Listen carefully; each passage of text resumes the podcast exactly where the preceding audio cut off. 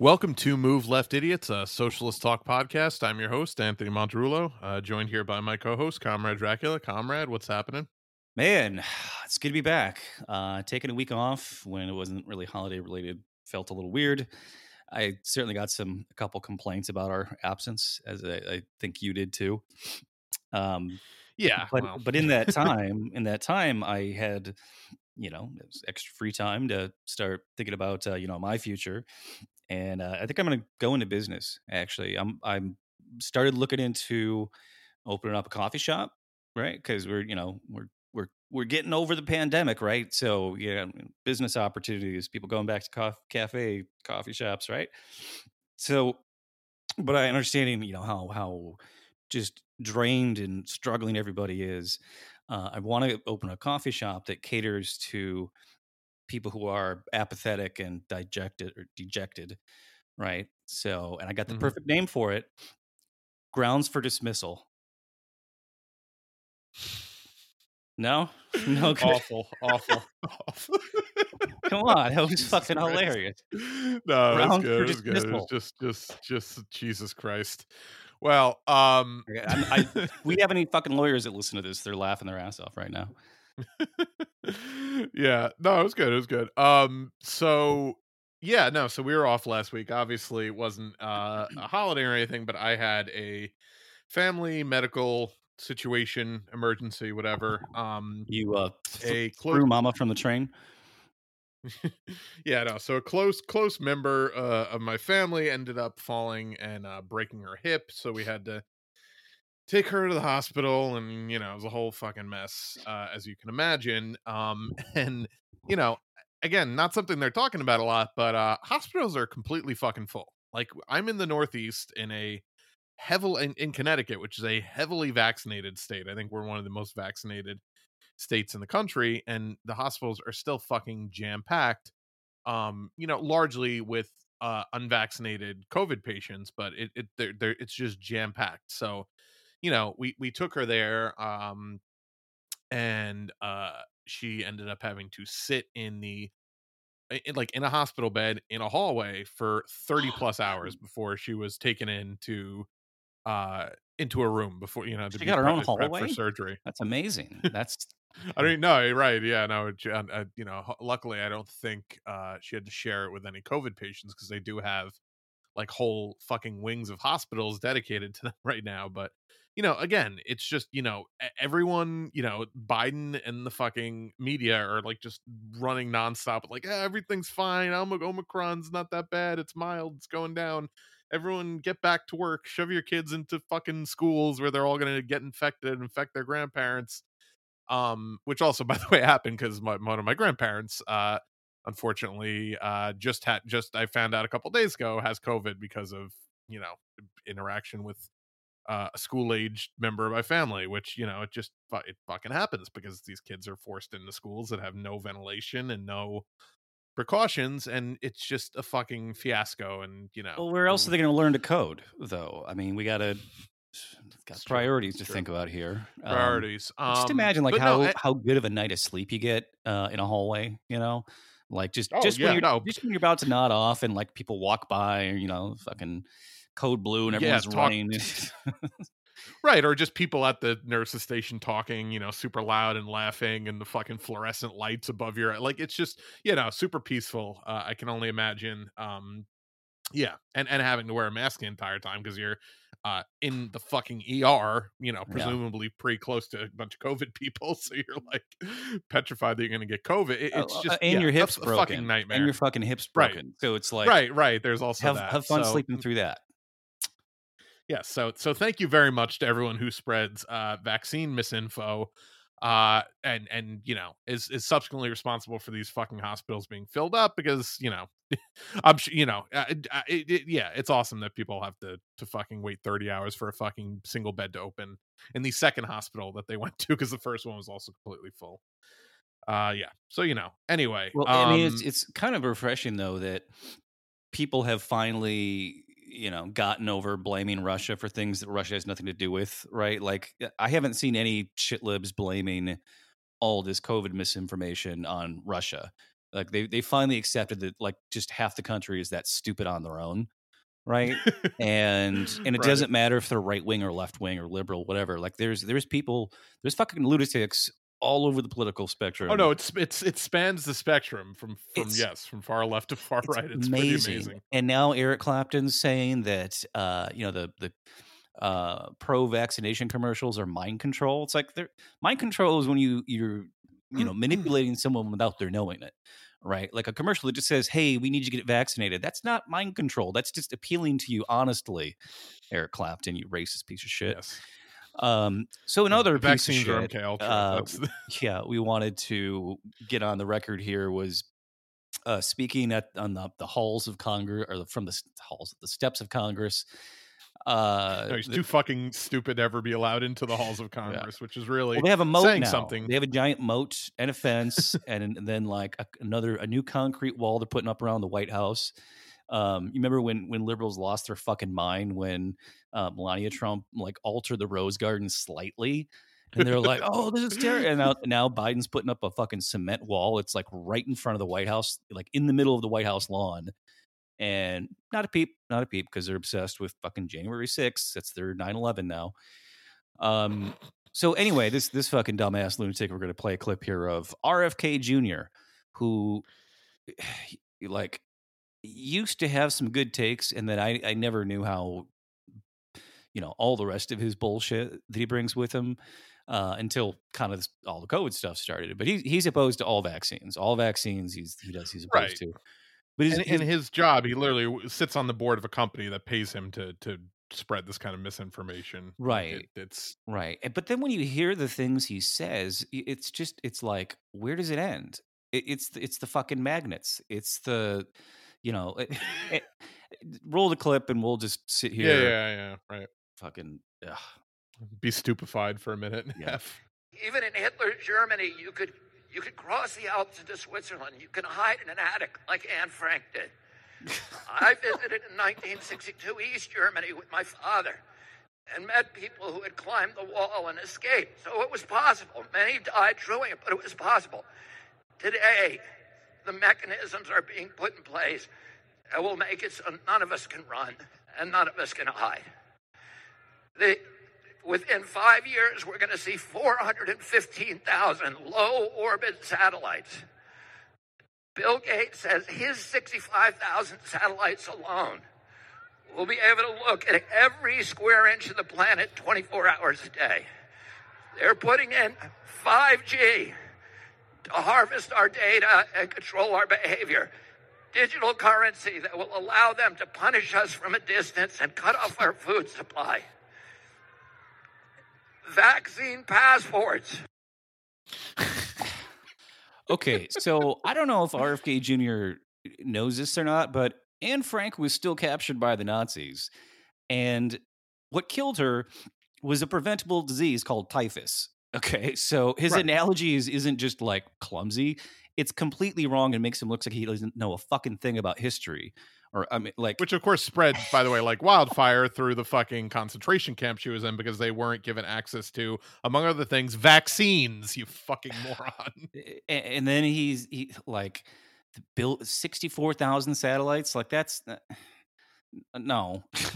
That there's not like imagine this is what makes me laugh so fucking hard is that you see people that we used to like be ideologically aligned with and siding with people, and then they just have to stand there while they continue just this increasingly just psychobabble rambling where they're talking about fucking Bill Gates' 64,000 satellites and fucking like nuking our credit cards from orbit. Like what the fuck are you talking about? Like, what? Right. This is the people you want to align yourself with. You fucking idiots. I mean, nuking your, like the thing he says about crypto, like causing world famine because they're good at, like we already have that with regular money. What are you talking about, bro?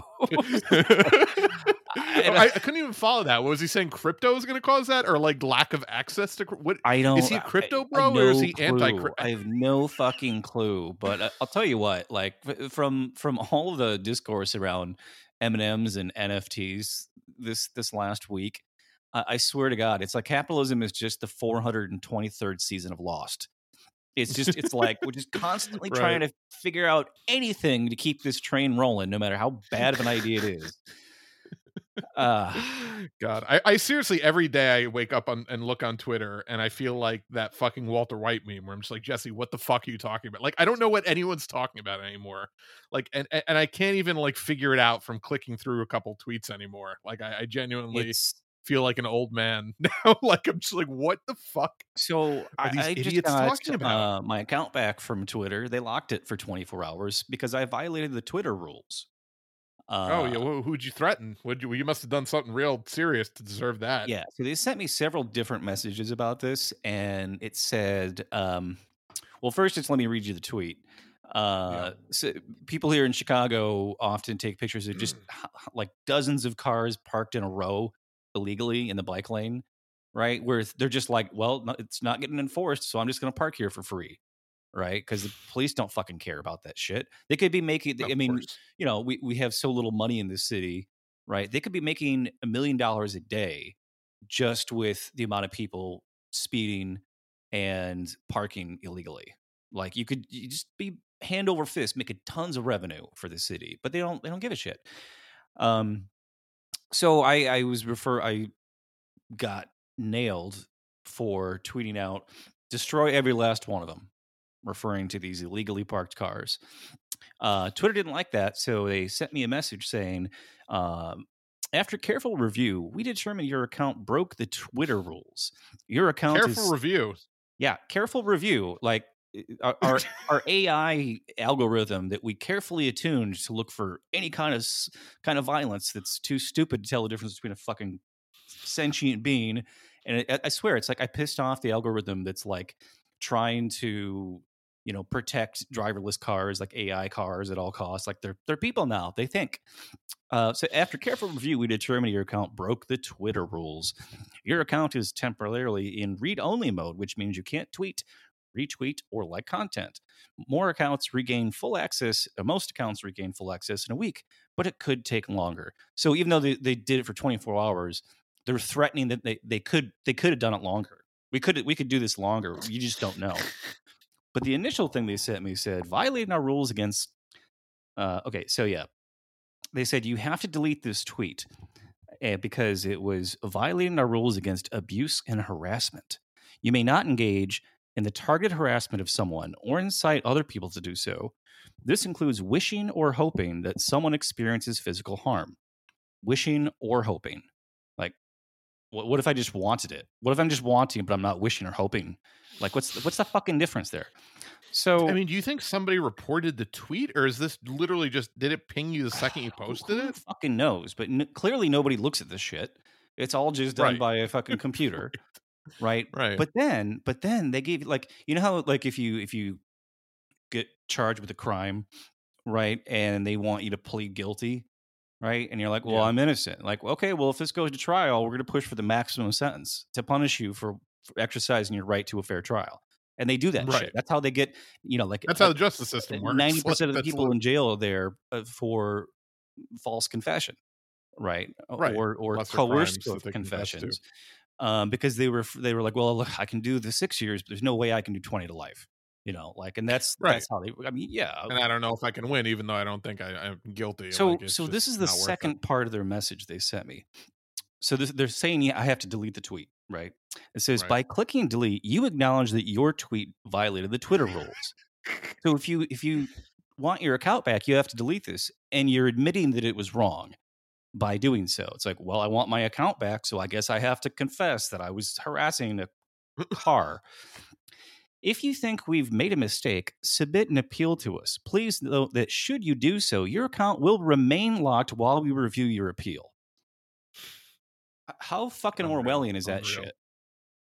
Unfucking real. No, I mean, that's literally the way the justice system operates, and you know, the revenue streams for like local PDs work is that they just nail you on shit and get you on ticky-tack things, knowing that you're going to end up taking those little ticky-tack things because it's how they make their revenue, and that's like literally how they that's fucking unreal. Oh god. Well, I really have to wonder too if it has anything to do with, like, do you still have the you don't even have the hammer and sickle in your username anymore, right? It's not my username and it's not in my bio anymore. I took it out for unspecified reasons. But they know. I'm sure they know. I'm sure they no, they it's, fucking. It's just because of the words destroy every last one of them. So the algorithm thinks, well, them are people. Like you can't, you know, if it wasn't. But I mean, what if that was like, oh, the Bills are playing the Chiefs this week, just destroy every last one. Like, what? That's such a weird fucking thing for the algorithm to like referring to generic. Hey, you want me to load all those boxes or half of them? All of them, like that. It's like what? I don't know. It's just right. It's so stupid. It's so stupid. Now, I'm sure you wouldn't have been suspended if you had advocated for destroying a bunch of fucking Russian, soldiers. That would have been fine. Right. But no. Right. Right. That Twitter has no problem with that, especially if you're, a prominent politician. But yeah, what was that? What was that guy that said he tweeted out that for every American killed in Afghanistan, we should wipe out an entire Afghanistan city? He was allowed to tweet. Oh yeah, that psychopath. Yeah, no, that was fine. Yeah, that didn't violate the Twitter rules or anything. No, well, you're calling for the destruction of people. Then that's not, Anyway, yeah. So I mean, we should probably talk about what's happening in the Ukraine, because we might be like on the verge of World War III. I mean, no big deal. Joe Biden, in his fucking all his senility, might be just stumbling us right into World War III, because he is, I mentioned this earlier in the group chat, but like, there's no, liberals are so accustomed to just, casual Russia bashing and casual red baiting and casual, tough talk when it comes to Russia, that they're not able to walk back. They're not able to differentiate the fact that this, like, all the shit that they were talking about was like, a Tom Clancy fantasy. And now they're actually in a situation where we need to be really fucking careful, because we're on the brink of causing a major fucking conflict that could lead to an all-out land war in Europe, which would not be fucking good. Just FYI to everyone, listening, would not be a good thing. Right now, the U.S. is claiming, and again, I don't even know if this is true. None of us know if it's true, or the reasoning behind it, that Russia is building up troops on the Ukrainian border, aka on Russian soil, because they're, a country that borders Ukraine, and I mean, who does that though? Who does that? Like we don't have any troops along our border. No, we have troops around everyone else's border. Right, and of course, obviously, the troops on our own border. But it's just fucking laughable, because we act as if, this is, just a much lower key version of weapons of mass destruction all over again. Is that you keep seeing this intel and or talk around. There might be some kind of a false flag operation that Russia uses as a pretense to invade the Ukraine. Now, a couple of things about that. Everyone acts as if like Putin, destabilized Europe and like started all this conflict back in 2014 when he when Russia annexed Crimea. But what never gets talked about is the fact that before that, in January, February of 2014, there was a coup. There was a coup, not even an attempt, a successful coup in the Ukraine, in which they ousted a friendly president. The Ukrainian president who was friendly with, had good relations with Russia. He was, a communist president, had good relations with Russia. They had fairly calm relations, and this right-wing neo-Nazi paramilitary government basically took over in the Ukraine from 2014 on, and obviously the US and the CIA had a ton to do with supporting that right-wing coup in the Ukraine, and the Ukraine is now controlled by this like just weird conglomeration of these like far-right parties, including a big chunk of neo-Nazi right-wingers that run the Ukraine. So, you know, Putin, despite the fact that he is also a right-winger, but he's not like that kind of right-winger. He's not really, he sees them for what they are, which is like kind of this puppet government of the EU. Like the last guy, the guy that they couped in 2014, they got rid of him because he wouldn't sign a trade deal with the European Union because he didn't want anything to do with them because, you know, they're fucking, they, you know, they're another extension of the fucking West. It's starting to sound like the beginning of Star Wars Episode 1, fucking trade negotiations. Right, the Galactic Trade Federation. Yeah. And then it's starting to bore me too, so we should probably...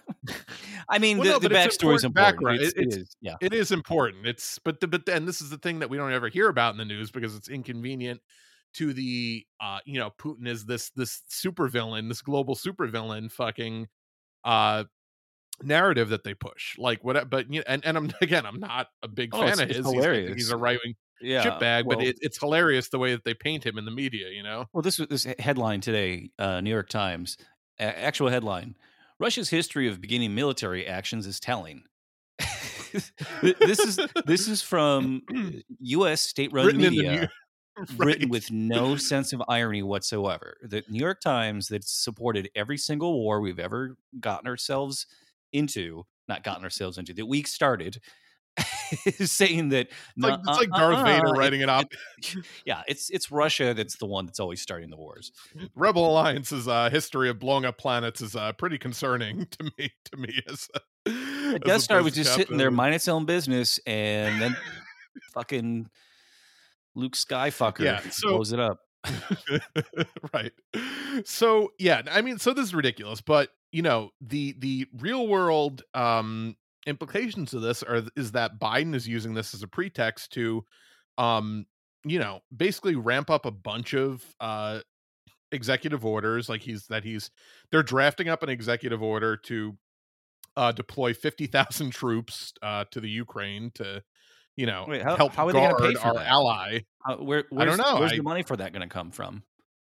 I assume that's just, you know, instead of sending out those N95 masks, they're gonna sell them on eBay and maybe use that the funds from that to pay for the troop deployment. You can just print off an NFT and put it on your face, right?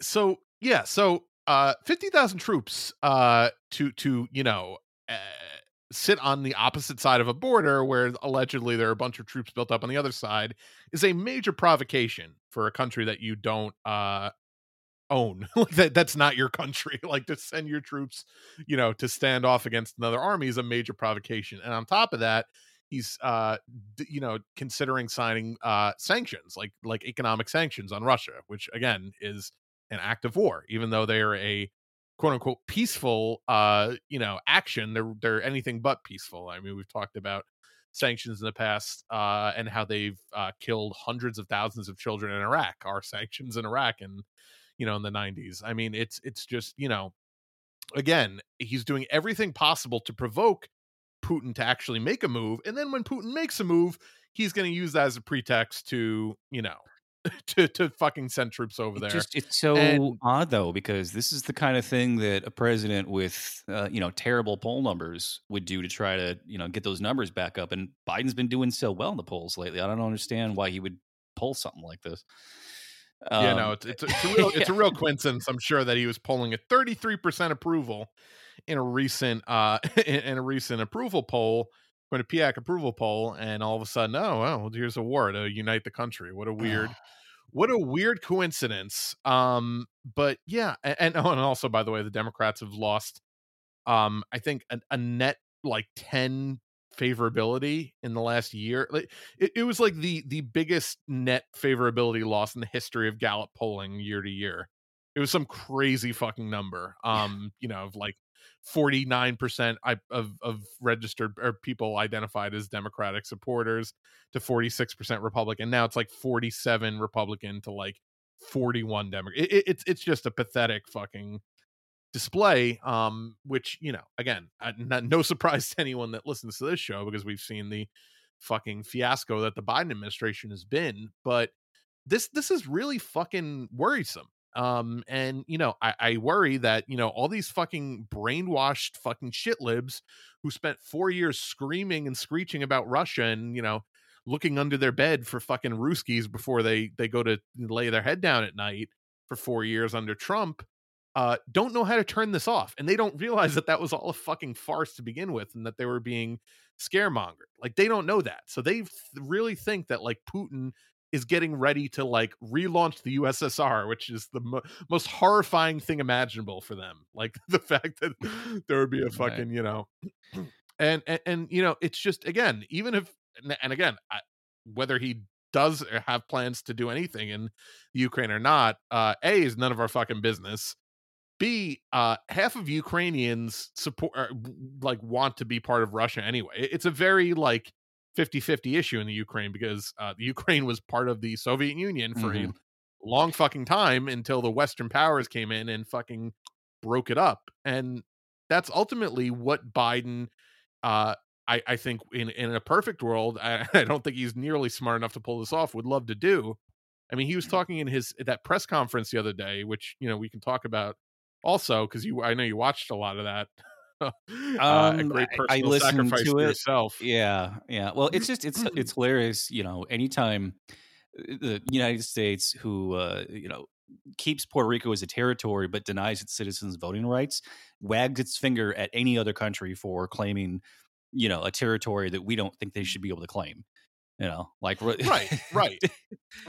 Which by the way, was their part of their country until 1991, until like after I, you know. But but in that press conference, he, you know, again, he's not really cognitive enough to hide the fucking shit that his advisors say to him. So he mentioned at one point, wow, you know, Russia's got 8 time zones and vast resources. And this is shit, you know. They've got twice as much time as we do. Yeah. Right. Man, I could go from one end of the country to the other and travel back, you know, half a day. No, but what was I going to say? But no, I mean, he is signaling, and this is something that the EU would fucking love, is that he would love to just go in there, break up Russia even more, and turn it into a bunch of fucking, you know, like just Western subservient little nations, you know, like fucking another little Eastern bloc, you know, because again, Russia's a massive fucking country still. Like the landmass of Russia is, you know, smothering the rest of Europe. That's been Europe's goal. That's been Europe's goal for a long time, is to break it up into another little subsection of Eastern bloc countries to further weaken Russia's standing, because the EU does not want a country that's not strictly capitalist, even though, you know, I would argue that Putin is just, you know, a fucking authoritarian. I mean, at this point, those ideologies don't really fucking matter. But they just don't want Russia and China being able to control all the resources they depend on. Right? They don't, you know, like we're talking about how the United States is going to, if Russia cuts off petroleum to Europe, how we're going to make sure like that we keep Europeans warm. Like that was right. That was what a weird phrasing. Like right. Really, how many weird people are in the United States? How many people are sleeping outside right now in Chicago? It's 5. Literally, it's 5 degrees right now in Chicago. How many people are sleeping outside? And we're right. Gonna and what we really mean is once we take over that section of Russia that's vast in resources, like Joe Biden said, we're going to make sure the oil keeps flowing to Europe, because that's what we really ultimately are going to want when we, you know, engage in this. And it's just we're all going to die. Like, we're all going to fucking die. Like, if we actually do start a fucking war with Russia, we're all going to die. Like, we're all going to die anyway in the Sylvia Plath sense. But I saw this tweet from a guy named Joe Dunman. I'm not sure who he is, journalist or somebody. Says, I tweeted out, yesterday for the first time in my life, I noticed the U.S. government used the phrase lethal aid as a euphemism for arms or weapons. By the very next day, national media adopted the phrase without even using quotes. Like, and I don't know about you, but like, lethal aid sounds way more sinister than arms. It truly does. Like, that was the funny thing to me, is that, like, obviously that was like a that was an attempt at like an enhanced interrogation type thing, you know. Oh yeah, you know, they focus soften the blow. You know they focus but like that shit. But just what a like, shitty like focus group, because I heard that and I was like, oh, that's horrible. Like that sounds way worse than no. But than you know how they frame that shit. You know how they frame it where they'll tell you two different words, and which one they want you to pick is the one they really lean into. You know, like, oh, do you think this like this word or like this scary word? You don't like that, do you? Right. And the fucking people that take those focus group things are like, oh, okay, yeah. They just do whatever. They're like a fucking grand jury. They'll go along with whatever they're fucking told to do. So I tweeted back this guy. I was like, yeah, the U.S. never waged nuclear war on Japan. The Enola Gay was just airlifting lethal aid to help the Japanese people.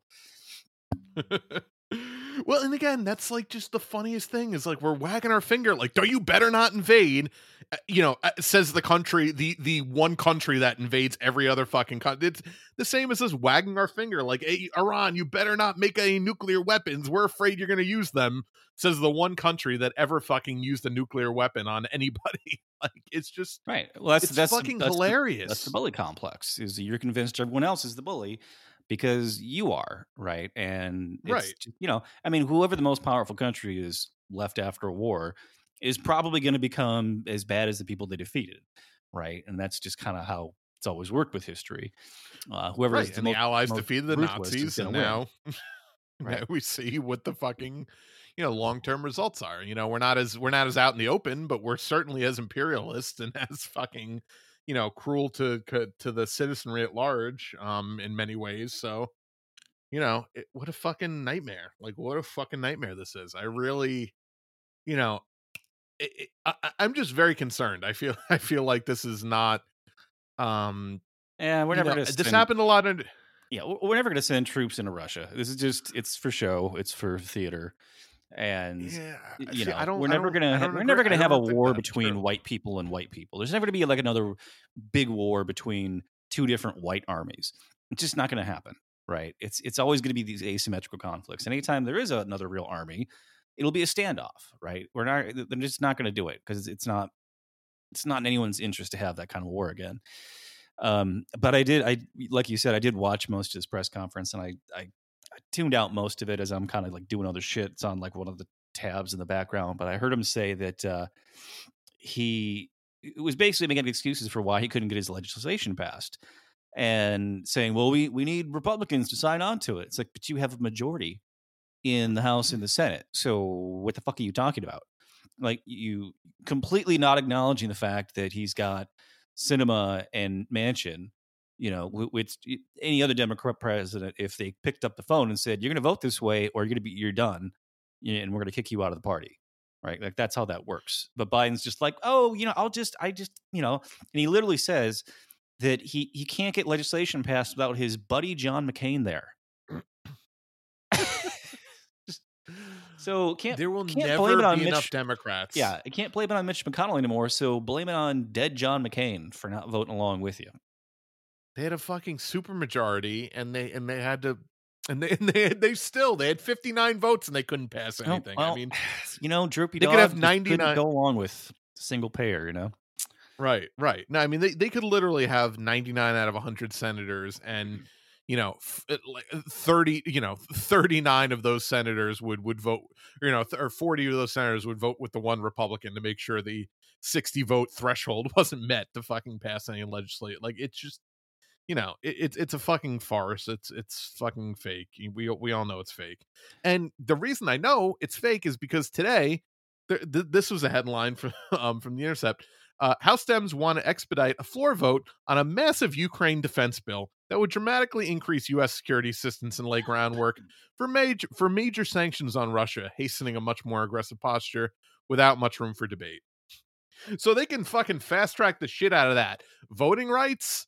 No, you know, fucking pandemic relief. No, healthcare. No, you know, literally anything that would help, you know, the citizens of this country. Can't do it, bro. Can't get those. Can't no, just we got to can't think get about Mansion and Sinema. The cold people in the Ukraine not having enough heat. Yeah, it's just I don't, you know, and then you got Psaki, Jen Psaki, the little video interview. Or video message. I don't know who the fuck she's making that for. And we have a clip of her, you know, saying, you know, giving some alternatives to, you know, despair, as opposed to helping people. Here's what you can do in the meantime, America. Right. So my advice to everyone out there who's frustrated, sad, angry, pissed off, feel those emotions, go to a kickboxing class, have a margarita, do whatever you need to do this weekend, and then wake up on Monday morning, we got to keep fighting. And what that means, Lindsay, is we have to keep talking to members about federal legislation. That's essential. That's something that can be permanent, that can make sure people's rights are protected. But we also need to make sure people are educated in states across the country about what their rights are, how they can vote, when they can vote, how to request an absentee ballot. There's a lot we need to do on that front, and that's going to rely on the energy and the anger of those, that activism as well.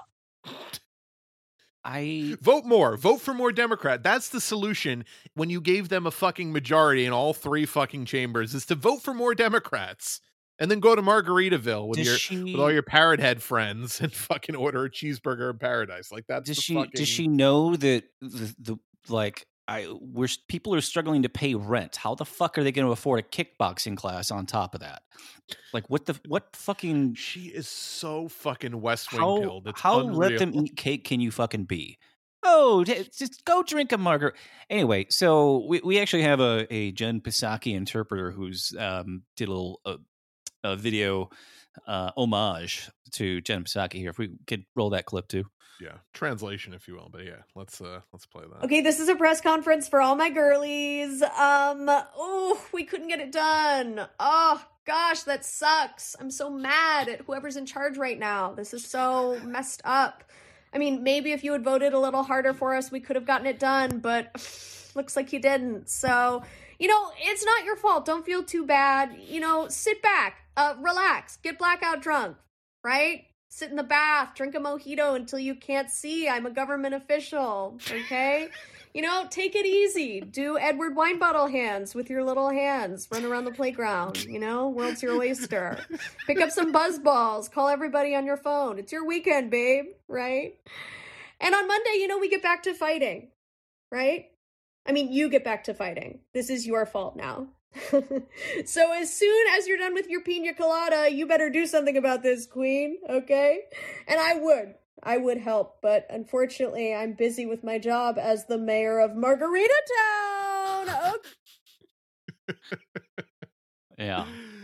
Oh God, yeah. It's so, but it's like indistinguishable from the actual video. I mean, yeah, it's barely parody. It's barely parody. I mean, it's just Jen Psaki again. Like, it's just, you know, I don't even remember what the exact tweet was, but it was just so such a great fucking distillation of what's wrong with her, is that she just is just the ultimate embodiment of a fucking West Wing poison liberal who thinks that literally is how fucking politics works, and that she needs to do a series of like dunks and fucking like quips and like and to normal people who hear that, she sounds like a fucking out of touch psychopath, but like she thinks that that's like, you know, making her like a Twitter darling by fucking saying these stupid fucking things as we're all like struggling to fucking live. Like that's it's just right. Well, it's for people who are wealthy that can afford a kickboxing class, right? It's for those people to just be like, don't worry, just go do about the things you always do.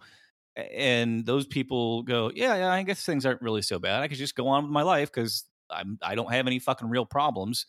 Because I have a mortgage and I'm doing fine, you know, and it's the people who are working class who are, you know, struggling to pay rent. Those are. I mean, the thing is, like, the people who are on the top are very aware of the needs of poor people. They just don't care, right? And that's right, why you get headlines like this from the New York Times yesterday. You quit, I quit, we all quit, and it's not a coincidence why the decision to leave a job can become contagious. So this is from Emma Goldman, New York Times. First paragraph, something infectious is spreading through the workforce. Its symptoms present in a spate. Anyway, sure. Its symptoms present themselves in the form of 2-week notices. Its transmission is visible in real time. and few bosses seem to know how to inoculate their staff against this contagion. It's contagion of people like not wanting to work at these shit fucking jobs. If only there was something employers could give their workers to prevent them from quitting. But we just haven't figured out what that might be. I write columns for the New York Times. You know, it probably is a pizza party, I think, is actually the thing that would that would prevent people from quitting. $25 gift card at Applebee's. What more could you ask for, you fucking peasants? Oh God, I got a $10 Home Depot gift card for Christmas this year. Yeah, and you notice she says workforce, not working class, because they refuse to acknowledge there's a class dynamic here. It's just we're all in this together. We're one big family. Where I get paid 3 times more than you do. Right, to sit in my fucking $1.5 million Soho apartment and write this stupid fucking article about how the working class are a fucking disease, you know? Once the poors find out what each other make, then we got a real problem on our hands. That's why you're not allowed to discuss your wage with each other. I'm sure you've worked places where they like made it clear that you're not supposed to talk to other people about how much they make. Because they don't want you to all realize you're making shit. By the way, is illegal. It is a huge labor violation. Never listen if somebody tells you that, by the way. That's totally fucking a lie. It's because they know that's the first step to people going like, hey, we're all getting fucked. Why don't we form a union? Right. Exactly.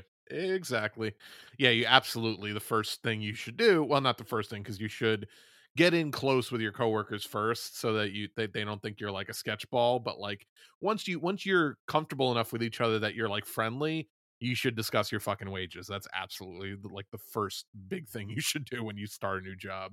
Right. Well, the thing I loved about working for the State Department was because everyone's wage was publicly known. It was like everyone starts out the same wage. Rates, everybody who gets promoted to this level is going to make this amount of money.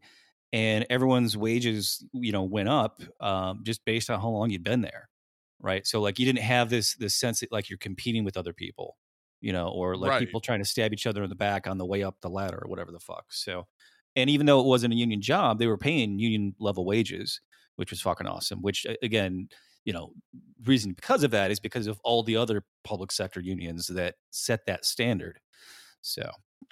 Right, absolutely, yeah, and that's why I'm trying desperately to get a fucking job with the state, because they, like you said, they have, published pay rates, and they start you off like above $20 an hour, and they have fucking retirement. It's great. I mean, it's a freaking fucking great gig if you can get it. They're really hard to get because they have like 6-month review processes for these fucking openings for whatever reason. But because the people have so much fucking we've criminalized people's lives to such a degree that like we're everyone's got a fucking something in their past that the government's like, oh, I can't hire this guy because of this. It's like, really? Like, why not? Well, it just seems really like impossible to understand, and like from what everyone says, it's like an insanely long it's just I've heard back like 4 months like later about like, oh, well, you didn't get this position, but thank you for applying, which means that it took them 4 months to fill that fucking, like, it's just, it's fucking crazy, but that's just the way, bureaucracy like that, unfortunately, kind of ends up running as a lot of the time. But, so I don't even know what the fuck we were talking about. Yeah, no, discuss your wages with your coworkers. That's like the biggest fucking takeaway if like you can have from this podcast. Jen Psaki's a fucking maniac. I mean, have a margarita, go fucking, it's get your nails done, honey. God. Get your nails done. God. Treat yourself, because it's not getting any better from here on out. I find everything about this administration offensive to my core, like just every fucking thing. Oh, did you see there was some fucking famous shitlib was like, it's starting to look like confidence in Biden is eroding. It's like there never was any fucking confidence.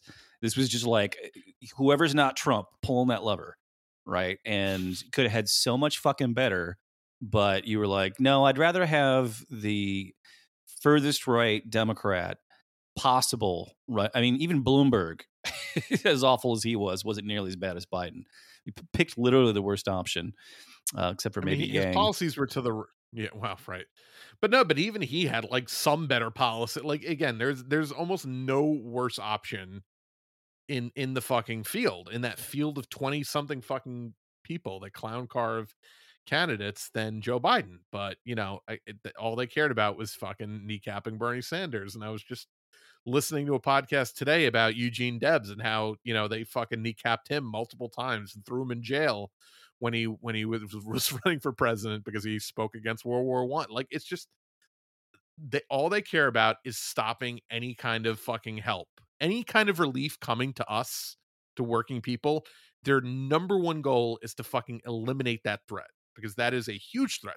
That is a massive, bless you, that is a massive threat to the fucking to the ruling class, is just us getting any inkling that there could be more, that this could be better, that our money that we're fucking paying to the government could be going to things that actually fucking help us, instead of to, you know, bombing a bunch of fucking you know, Russians and or Ukrainian separatists. Like, that's the fucking the thing that they can never let us understand. And that's why in, you know, throughout history, we've fucking gone in and deposed countries that have been successful in running a system of governance and a system of monetary, you know, exchange that doesn't run like our fucking insanely destructive, cruel system of capitalism. That's the number one. Even when Biden is, you know, trying to promote his infrastructure bill,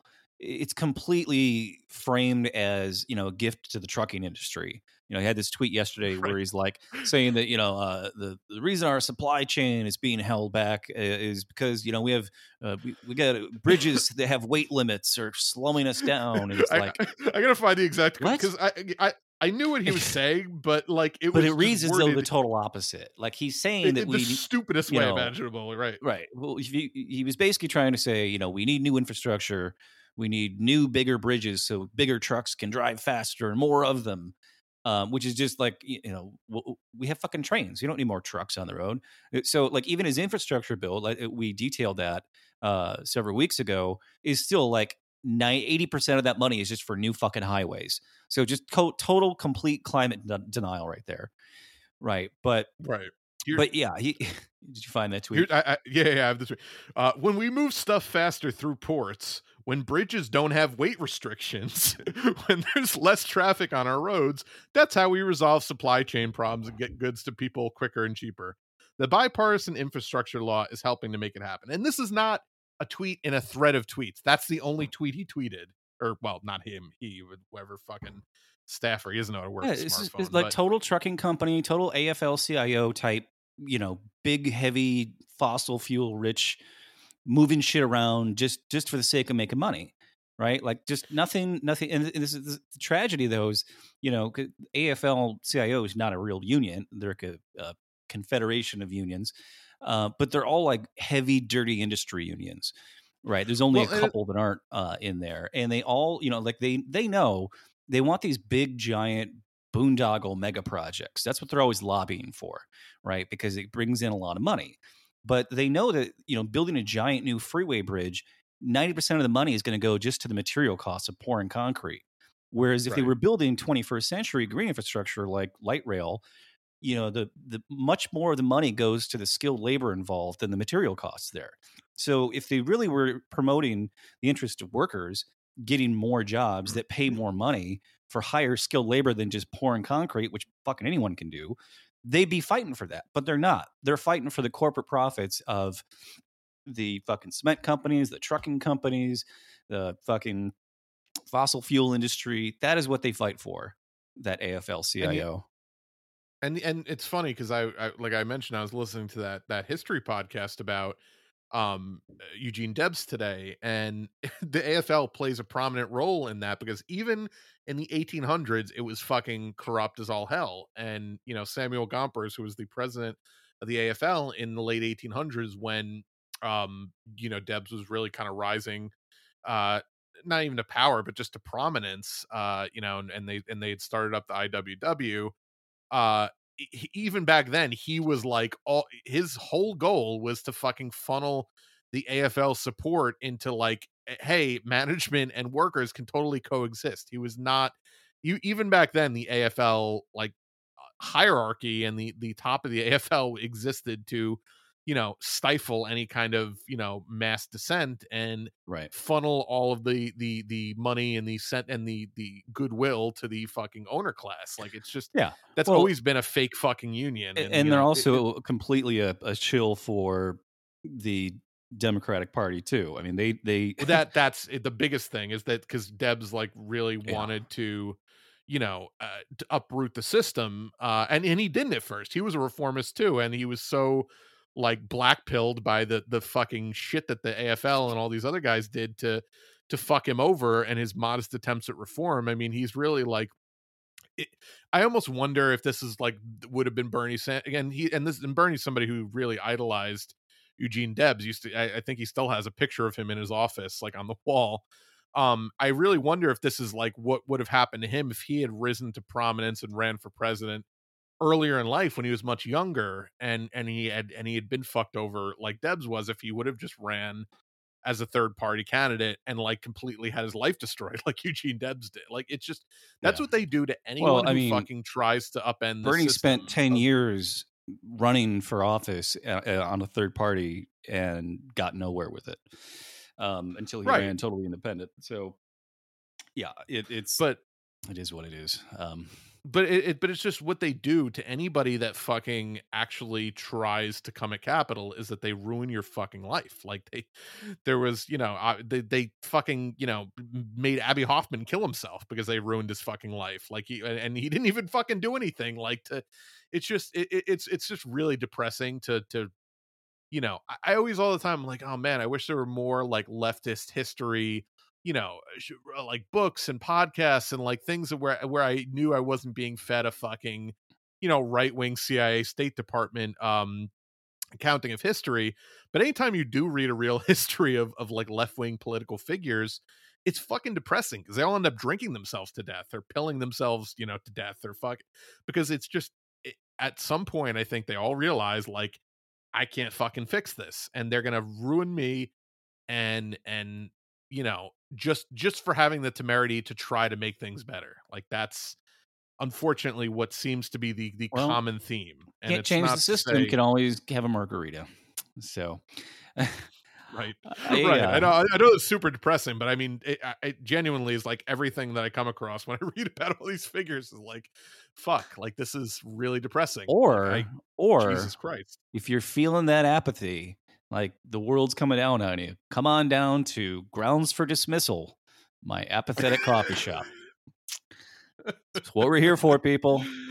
God. So I had a couple headlines I wanted to read. I didn't really have much to talk about here, but I just had some random headlines that I looked at, and they're just things that like you read it and you're just like just put your hand over your, not even like face palm, but like you just put your hand over your eyes. Like I just want to wake up in a different reality, different universe. Take me to any other point in the multiverse than the one we're living in now. I've been playing Cyberpunk 2077 on the PS4, which a lot of people like said was fucking so full of bugs and so like not a complete game when it came out like a year ago or so. Well, they rushed it to development. It's a really fun game though, even though like once in a while they'll like something won't be in the game where it's just like missing, or like somebody will have four legs for no reason. But like, you know, Spider-Man's a really fucking amazing world, but it's still just New York City. And even though you can swing from building to building, like you can't really go into anything. So it feels like it's actually very artificial. Contained. It's the illusion of a sandbox. And you know, in this game, like you can go in and out of like almost every fucking storefront, and there's like you go through tunnels, you can get fucking lost. And just how complete it looks, where like you've got these really tall skyscrapers and like neon lights and fucking giant, you know, futuristic fucking light things. And just the way it's lit is like total fucking, you know, like Blade Runner and everything. But then there's just like homeless camps everywhere and fucking trash everywhere. Like it's so well written, richly designed that like, even though there's like, it can be a little bit glitchy, it's amazing just to fucking walk around. And also you get like fucking giant fucking guns and shit. That's cool. And just like the aesthetic of it all, like the clothes and everything, like they did, the people that worked on it who were like brutally overworked to try to bring this thing in on deadline, did an amazing job. And even though, like, it's, you know, Keanu Reeves is in it, and like the dialogue is about what you'd expect from video game dialogue, like a lot of it's just corny. There are, like, you feel like there's some stakes involved in this game. Like, even when you're just doing, you know, like a meaningless fetch quest, you know, to go pick up a thing to get to a thing, like, it doesn't really mean anything. Like, you could just shoot some people along the way, so that's fun, right? It feels, you know, like it doesn't feel like every other fucking game exactly like that. So where was I going with this? Anyway, but one of the things, like, that feels far less dystopian is there's way less cars on the street. Like, you can just there's no, not like a real city. We just have fucking jam-packed cars everywhere all the time. Right. And there's very little traffic, very few cars. The sidewalks are super wide, and they all have fucking bollards everywhere, which, like, in real cities, they don't have fucking bollards anywhere except for on federal buildings, right? So you have things like cars jumping the curb 10 times a day in New York City, killing people, because we have cars that weigh 6,000 pounds. They can go 75 miles an hour, you know, down a street where you have people sitting outside on their little fucking cafe getting killed because somebody just, I felt like going fast. So yeah, that aspect of the game feels very non-dystopian. So I've just been really noticing the intention. Yeah, that's the utopian creeping into the dystopia. Yeah. Well, and the game gets really political too. Like, it's very like pro worker and like very anti-corporation, and even like just little tiny things, which is ironic considering its development. But yeah, no, that is right. Well, you could, you know, I mean, the management and the, you know, game designers are two very different types of people, obviously. No, I'm sure the guy who wrote it, you know, was you know, it does seem like it was like one of the more ambitious games ever, you know, made. It, like, it was just an insanely ambitious thing that they tried to do. And but like little things, like, so everyone's fucking armed. Like, there's a fictional city, but it you can tell it's kind of LA. It's palm trees, and it looks, everyone's like half naked out at all times, right? Like cybernetic arm and like fucking, you know, like thong bikini, whatever. But like everyone's fucking armed. It's like the murder rate's like 7,000 people a year in this city, and you're just constantly seeing people get like robbed and shot, and you can help them or not help them. You know, but then there'll be like billboards where it's like it'll be like an entire like wholesome looking middle class family, the black family, right? Like, you know, father, mother, daughter, and son, they're all holding guns. And like the slogan says, like, the Second Amendment isn't just for rich people. It's like, that's the advertisement you see for guns in the game over and over. So there's some really like, you know, like John Carpenter-esque satirical messaging going on there too. Even though John Carpenter is like, yeah, I'm a rich capitalist now, but like I got there from being poor by working. Yeah.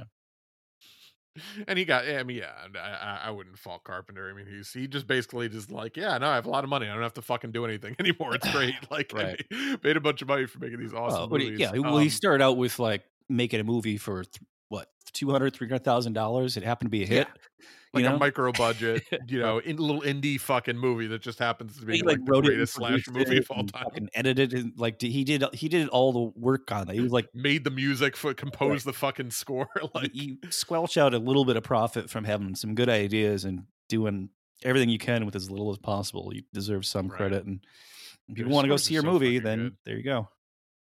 I was watching some movie of his that's not even that good, but his fucking scores are just so iconic. Like I love that fucking like just dread synth, that 80s dread fucking synth that he would put on everything. So good. But anyway, I think that was all I had. I had the two dystopian headlines I wanted to read. That just reminds me of the world we live in. So this is a headline. Want your own CIA jail? Your own CIA jail. Lithuania to sell secret U.S. rendition site. Reuters. Oh. Yeah. Oh, so nice. The article, Airbnb?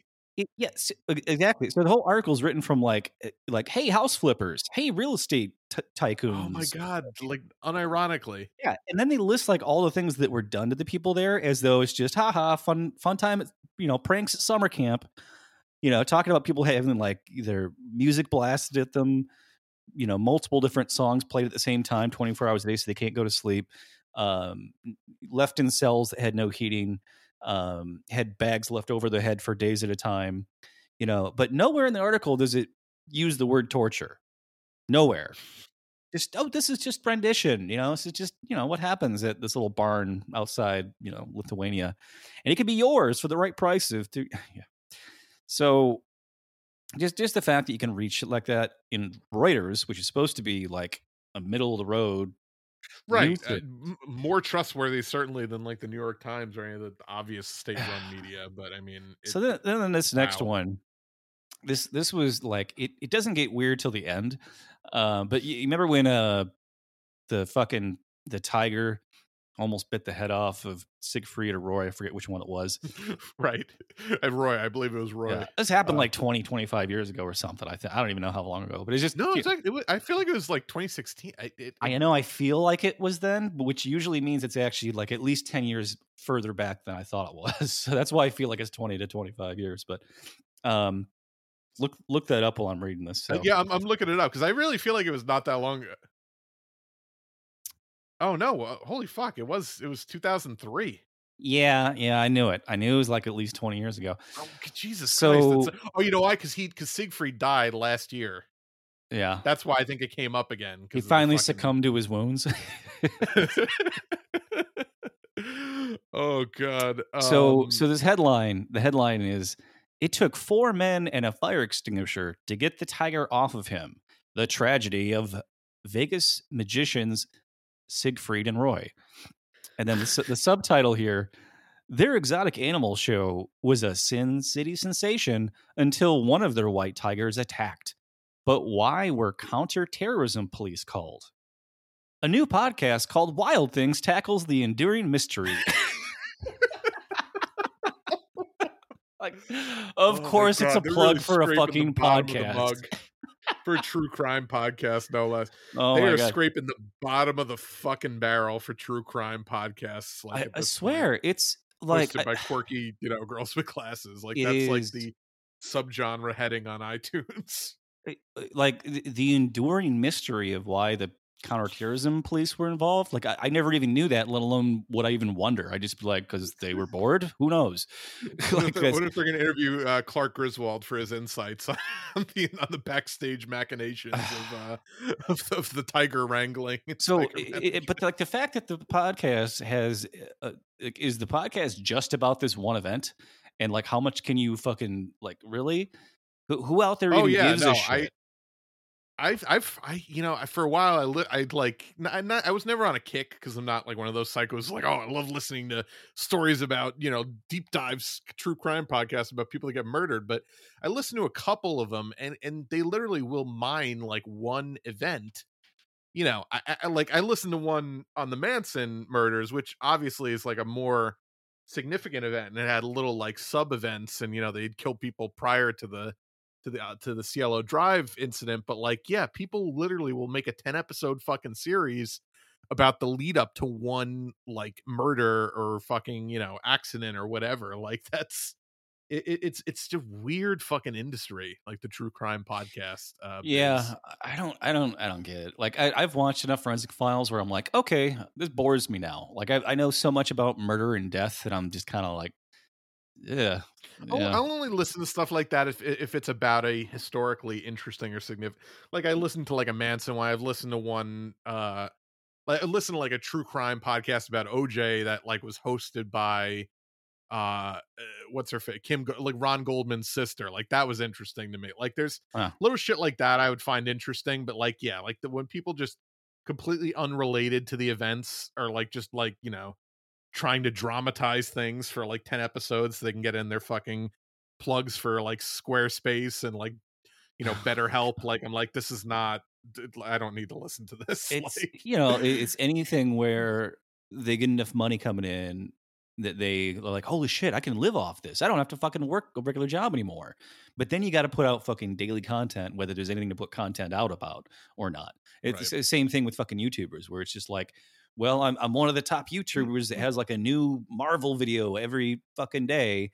So like anything that little thing that gets announced, they have to do a video about it or speculate what's the next thing. And it's just, it's like, that's, you know, and there was this great little like period where people were making really cool, interesting audio dramas on like Apple Podcasts. Like they're making like these really cool, like little 10 episode audio dramas, you know, horror, sci-fi, whatever, like just interesting ways to tell stories, you know, audibly, you know, or orally rather. I meant, you know, AUR. But what happened with those is, unfortunately, you know, the ad revenue started to come in, and because these companies were like, oh, a lot of people, you know, 200,000 people listen to this show, you know, I'm gonna advertise for my fucking, you know, my boner pills in the middle of this thing, and it just destroyed the medium. And I think that that's just, unfortunately, across the board what happens with everything, with video games, with fucking any form of entertainment, just gets completely fucking bastardized. Oh yeah, well, and then you just, even all the fucking, like, here's the top 41 things you missed in Marvel's whatever, and it's like none of it's even right. Shit you fucking missed. It's all just things that were very obvious. There's really only like two YouTube guys right. like that, who actually will like obsessively go and find little things that, like, oh yeah, I never would have caught that, because they'll freeze frame everything. There's another guy, issue 43 of the 1987 run of you know, Captain America. He had this shirt on, and then in the background of this shot you could see. And they make all that shit so obvious when you actually watch those movies anyway. Like, oh, you didn't notice Captain America's shield on the wall in this scene? Like, yeah, of course they did. It's fucking colors stand out. They lit it so you would notice it. Like, you know, right. What one guy, there's a guy, what's his name? Ryan Airy for Screen Crush, Screen Rant, whatever the fucking thing's called. And he actually will like do like a little bit like a literary analysis of the themes of Marvel movies, which is nice, because it's like, I feel like, you know, there are some interesting themes, and that's why these movies are better, you know, now than say X-Men in 1999 or whatever year that came out was. I do still enjoy the first X-Men movie, but yes, they progressively got, you know, for its time it was good. I mean, I think looking back, so it's not as Logan. Yeah, what was it? I think it was Netflix or whatever that they had. Or no, I guess it was on Disney Plus, but they had X-Men Origins: The Wolverine, which is it's the worst movie ever. Ryan Gosling is in it, or not Ryan Reynolds, the other Canadian Ryan, Deadpool, right? But they literally like sew his mouth shut in the first 10 minutes of the movie. It's like he has like fucking swords that come out of his arms the way that Wolverine does. But it's like, how would that even work? You could never bend your elbows. Like, you could never bend your arms. He looks like fucking. They make him look like Baraka from fucking Mortal Kombat. Like, I don't. That's the worst movie ever. It makes no fucking sense. I mean, they all have bad continuity between them, but this movie has terrible continuity just within itself. The opening montage where it's like, you know, after we see Wolverine as a little kid in like 1854 or whatever. It's like right. Him and Sabretooth are like brothers, or like they're not really brothers, but they're sort of brothers because they run away together. And they're like, shows them fighting right. in every war throughout history, right? And they show that like Wolverine's claws were made out of bone when he was a little kid. And then they show that they're just miraculously made out of adamantium in the Vietnam War. But then later on, they're bone again. And then later in the movie, he goes to the Weapon X project and gets his whole skeleton. Like, how did that fucking happen? Like, how did they just make the movie? And like, do you like, it wasn't like, oh, oops, there, like, you know, the mug was handle was turned this way in one shot, and then the mug handle was turned the other way in another shot. This is like, you filmed entire scenes and had to do the special effects for each fucking scene, and you never thought, hey, wait a minute, this doesn't make any sense. Like the time, like. The only thing I liked about that movie is like, I did like Liev Schreiber as Sabretooth, even though he doesn't look like him. He's a better actor than the guy that they had playing him in the. Yeah, I don't even remember. I don't even fucking remember. But yeah, no, he's good. He's a good actor.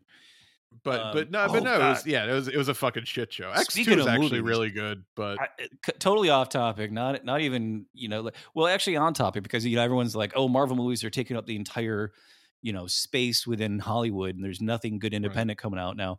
I watched a movie last night called The Killing of a Sacred Deer, and I don't remember the director's name, but it's Colin Farrell and Nicole Kidman, and it's the and also the kid from he was in The Eternals, and he was also in Dunkirk.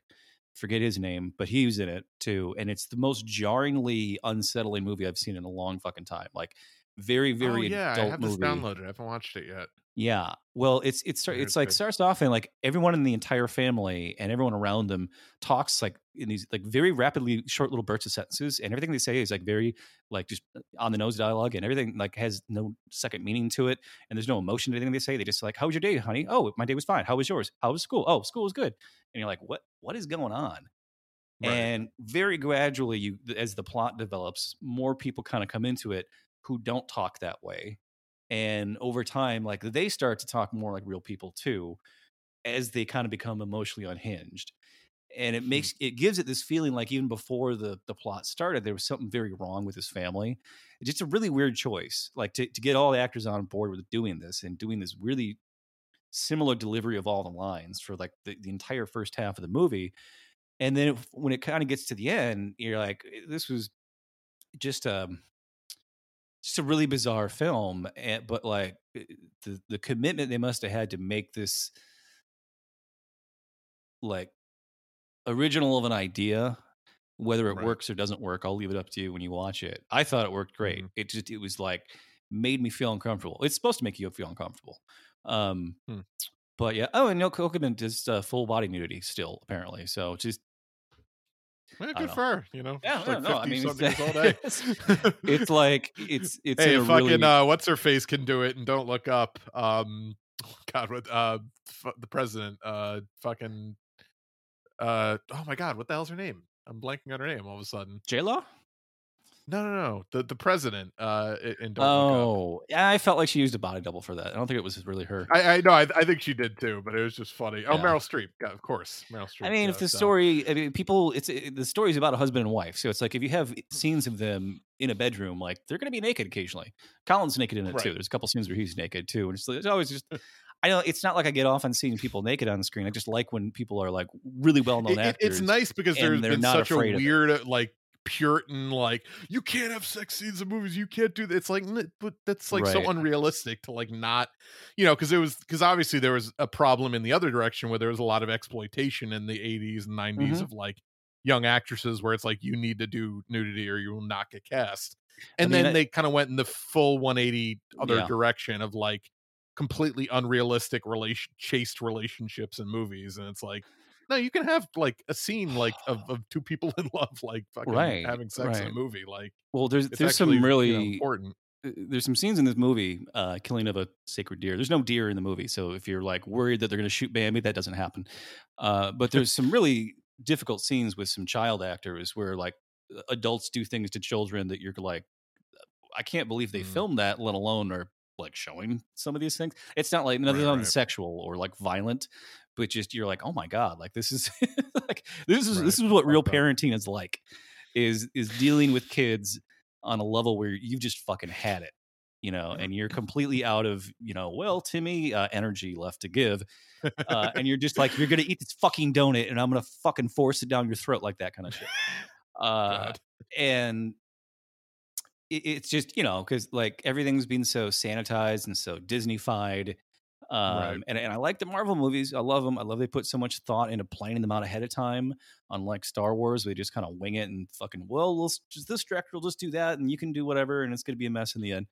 You know, like taking time completely inexplicable that they have a fucking taking time to take these characters who already had really complex story arcs in the comics and translating that effectively to the screen and telling, you know, more and more complex stories in these franchises. Like, that's a lot of fun, but like, I still want to go to the fucking theater and see Smart House Cinema. You know, I want to go see, what's the one that Guillermo del Toro just did? Nightmare Alley. Yeah. I want to go see that. Apparently there's they released a black and white version of it too. That looks even more crime noir that he has endorsed, or I guess it sounded weird when he talked about it. Cause it sounded like it wasn't his idea and he hasn't actually seen it. In black and white, but they just like told him we're going to do this, and he's like, "Yeah, okay." And they told him it looked good, and he's, yeah. Anyway, it's like, all right, whatever, man. Do you just send me another check? All right, cool. No, I agree. I'm glad stuff like that gets made. You know, I've been watching. It's not, you know, quite as heavy as the Killing of a Sacred Deer, but that new Netflix series Archive 81. Oh yeah, I watched that. Interesting. I watched the whole thing. Oh, did you? I didn't finish it yet, so don't tell me what happens at the end. I won't tell you what happens. Yeah. Well, they kind of, whoever really made that, enjoyed it so far, though. They figured out the key to making, you know, boring scenes seem really fucking eerie. They learned from Annihilation is to just have like the most like bizarre sounds coming through the soundtrack. That you can't tell if that's sound like, design on that show is incredible. Like that, right. That was like the biggest asset of the show. Sure. But like most of the stuff that happens isn't that scary to me. It's just not, right? But it's like, oh, here's, you know, this found footage, and you know, like the tape itself may be haunted, and we don't like. There's no. It's very formulaic, but it's just the mood and the atmosphere and the sound design is so fucking eerie and off-putting that it kind of like the name makes of the actor, you uncomfortable. The main actor, the black kid who's reviewing all the tapes. No, I'll look it up while we're talking about it. I've never seen him before. I love his acting. And it's always, you know, when you're casting somebody in the lead who is pretty much unknown. I never heard of him before. Mamadou Athi. This is like his first big. He's been in a couple like little indie horror movies, but this is his first big thing. It looks like. But yeah, no, really he's great. I really liked it. Very reserved. Oh. You know, poor guy's in the new Jurassic Park movie after this. Oh, no. What the fuck? Why? I mean, look, everyone's got to get paid. You got to do the one for them, one for you.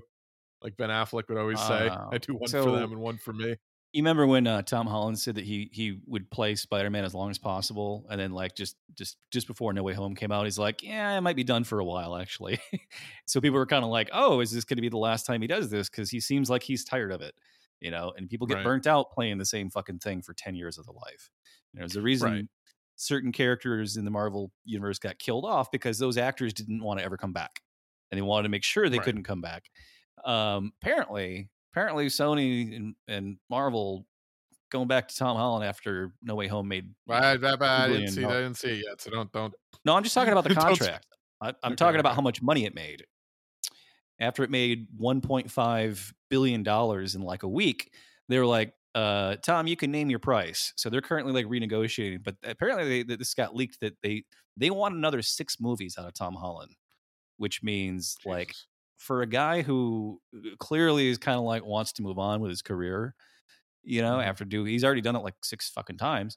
They're going to have to pay him a fortune. They're going to have to, I'm guessing like they were paying, Robert Downey Jr.'s $30 million to play Iron Man per movie. They're going to have to pay Tom Holland like $45-$50 million. Right. And because they know they're going to make that $1.5 billion every time they see that kid swinging around as Spider-Man. And you don't have that universe without him in it. You know, it's just not the fucking. No. Well, I mean, you have the multiverse now, so you could have other Spider-Men, but but it's not. I mean, the only thing they could do if they really can't get him back is introduce Miles Morales and like just really fucking run with that. But I think they're still worried to do that because at the very last second they lose Tom Holland, that's when they're going to throw in Miles Morales. They're going to have that happen. So they're going to hold that off as long as possible. But you know, I mean, people love fucking Spider-Man. What can you do if people all over the world are like, yeah, we love going to see these movies. It's like, well, we'll pay you $50 million per year of your life to keep putting the suit on until you're too old to. But, you know, and now they're changing that. Now it's like, you know, you saw the Spider-Man Into the Spider-Verse animated thing, right? Yeah. So they had like the middle-aged Peter Parker, and then, you know, so they've created a way to get past the problem of actors aging out of the role, right? They've fixed that problem, sort of. Right. And it just makes it more interesting because that is the ultimate problem is that the comic books, you know, fucking Magneto never ages. He grew up in the fucking Holocaust camp and he's still like a middle-aged guy. That's a tough tough thing to do when you do a movie in like 2030 and you're like, oh yeah, no, he was a kid during the Holocaust, but then now he's like 50, so, you know. Either you take the super soldier serum and you just don't age because you just live forever and don't age, or you have some kind of your superpower is just not aging or healing factor or whatever.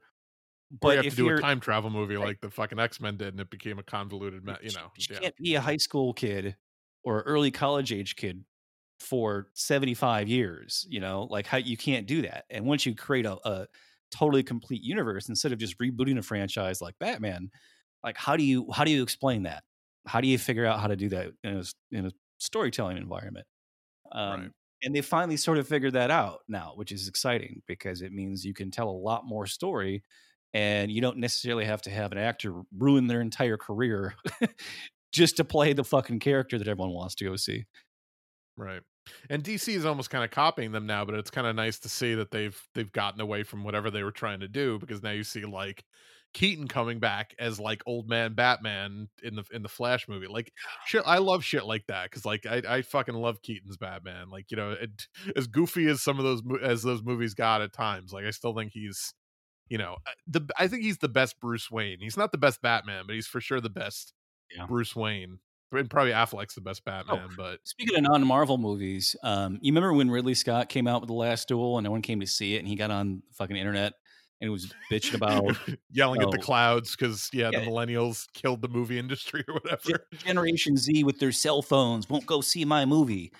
And he was totally wrong, but I watched The Last Duel and it's really fucking good. Another film with like very adult themes, and there's definitely some, you know, trigger warning scenes in there, but the idea that people who didn't like his comments were saying, you know, they were like, well, maybe it's just a shitty movie and that's why people didn't go see it. Well, it's like, well, if you don't go see it, you wouldn't know if it's shitty or not. But like, it's not. Ridley Scott doesn't make shitty movies. I mean, I shouldn't say that because I'm sure someone will pull out. Like, 1979. Yeah. But no, I mean, he's fucking great. And I'm sure that movie's great, but yeah, I was saying to you, is like, dude, you put the movie out in the middle of a fucking new surge of COVID. Like, what do you expect? Like, it's not, it's nobody's fault. Shit happens, you know. It's nobody's fault. It's fucking happen. You know, it's the movie industry is very volatile right now, as is every live entertainment industry, because like if there's a big fucking wave right before your thing that you can't cancel is scheduled to happen, right, but don't like, blame people because they didn't go to see you. I mean, that's right. How you are known for some of the best sci-fi films ever made, right? And if you made a film about some knights and fucking kings and shit, like there's a ton of that stuff. It's kind of, the market's kind of flooded for that right now, and it's still a great fucking story. But I read some bad reviews of it where they weren't reviewing the film; they were just reviewing the, like, you know, the film. His is comments. No. They were saying that, like, the film is like pro violence against women and pro oppressing women, and it's like, no, the movie is completely against those things. It's showing them happen in a medieval time when that's the way things were. It's showing you that to try to explain that it's bad. It's when you show bad things. This is again in the movies pro those things. This is the bad guy doing bad things. That's how you know that you're the critics. People are so, like, there's no real like movie critics left anymore. So everyone who does it is just like trying to like play this gotcha thing of like, this is literally, we've talked about this before. Depiction of something bad happening does not mean that the director or writer or actors involved endorse said bad thing. Like, movies are supposed to depict bad things and bad people. Like, that's what an antagonist is. Like, do we need to take you back to the fucking hero's journey? Like Joseph Campbell, like what the fuck is wrong with these people? Like, that's what movies are for. Like, and this doesn't ruin anything because it's like the first 5 minutes of the film, they make it clear what's going on. But the duel is between these two guys over a woman. Right. And like, they're not really fighting for her love or affection. They're just fighting each other because they want to possess her. Right. And that's made very obvious in the film. The person reviewing this was like, they don't even like make her struggle the center of the story. And it's like, that's the point, is these guys' egos are so fucking big that they don't even really care about the wrongs committed against her. They just need something to fight over to prove that they're more manly and more deserving of owning her as property, basically. And like, literally, that's what the film is about. Like, there's a fucking trial over it, and like they have to, like, this is a true story, by the way. This is based on a true story. The law at the time was like any injury done to a married woman, you know, it's the man who has to go to trial because his property has been damaged. Like, right. That's super cool way society. Yeah, if you think the film is in support of that, I don't know what world you live in. Also, go see it because fucking Ben Affleck has blonde hair in the movie, and he was unfucking recognizable. I didn't know that was him at first. I was like, holy shit, fucking Ben Affleck. And his character is really funny too. Not funny in like a good way, but like it's just a funny character. And the movie keeps like setting up your expectations for one thing to be the case and then not being the case, or making you like expectation to be subverted and then not subvert an expectation and doing exactly what you hoped wouldn't happen. So yeah, again, there's so much room for so many good movies. There's so many, every fucking week I watch another great film. So yeah, anyway, my point was just right. There's a new movie coming out. It was just at Sundance. It's not even out yet, but there's a new movie coming out from those two indie directors I told you that I'm a big fan of, Justin Benson and Aaron Moorhead, I think their names are. They directed a bunch of episodes of Archive 81, and they're like either the showrunners or directors of Moon Knight. Like they're like these guys. Like they did like micro budget horror movies, and they were so like well received in kind of like indie horror circles that they've gotten these like progressively more significant jobs. But they were the ones who directed and wrote that Synchronic movie, the kind of cool drug time travel weird fucking paramedic movie with Anthony Mackie. I'm not familiar. Yeah. I mean, I know Anthony Mackie. You watched it, I thought. Or you had started to watch it. Remember, this is the one on Netflix. Synchronic. It was the one with Anthony Mackie and the guy from 50 Shades of Grey, where they're like paramedics in New Orleans. And there's this like street drug that like people are like, you realize like it's actually a drug where people like either think they are or are actually traveling through time when they take it. I feel like this sounds familiar, but I must have watched it very late at night when I was inebriated. Right. Like, right. But they're not like they're very unconventional, like interesting. Yeah, no, it's coming back to me now. Yeah, I must have started not finished it and mentioned it casually. Right. But yeah. But awesome. No, but yeah, they're coming out with some new movie called Something in the Dirt that's been described as like an X-Files for the 2020. Like fucking generate, but like the X-Files for the 2020s, and it wasn't that good. Well, no, I assume it's not gonna like. It's just, and they're like the two actors in it too, so it'll be. I don't know, it'll be interesting. I'm interested to see it. But yeah, no, there's cool shit. But all I'm saying is there's cool shit out there, like outside of the Marvel fucking whatever. But everyone, all right. Well, said Eternals sucked, and I watched that, and I was pretty fucking impressed because it was like it felt like they. Didn't previs all the shit. They previs all the fight scenes, but it didn't feel like every single shot was something they prevised. And because like most of the characters aren't never coming back in any other movie, they were kind of just like let the director, I forget her name, but she just won an Oscar for her, the Frances McDormand Shits in a Bucket movie. They were just like go crazy with it because it doesn't have to like connect to anything else. This is like the only one of these movies we're going to do. So you can just like kill everyone off, fucking blow up the planet Earth, like do whatever the fuck you want to do because none of it's going to matter later on down the road. So right. I think that's how they kind of got an Oscar-winning director to direct a Marvel movie. Interesting. All right. Well, yeah, I think that about does it for the for this episode. But if you want to support the show, rate and review and subscribe wherever you listen. Follow us on SoundCloud, soundcloud.com/moveleft, facebook.com/moveleft idiots, patreon.com/moveleft. I am at move_left on Twitter. Oh, fingers crossed. I'm still on at Bike Slutty on Twitter by the time you hear this. Coming for me. We'll see you next week. Enjoy your margaritas, everybody.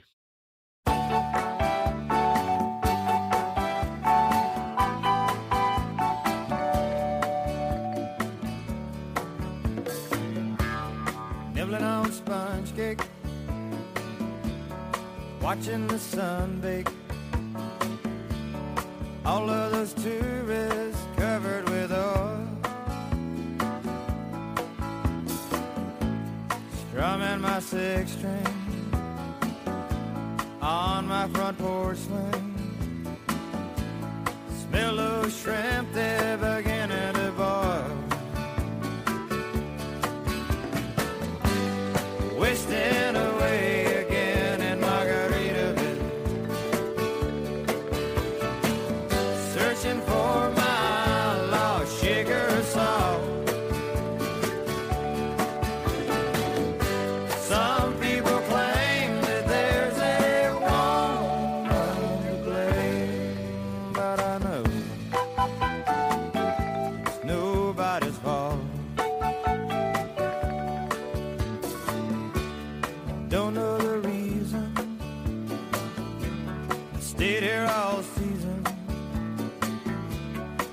Nothing to show but this brand new tattoo.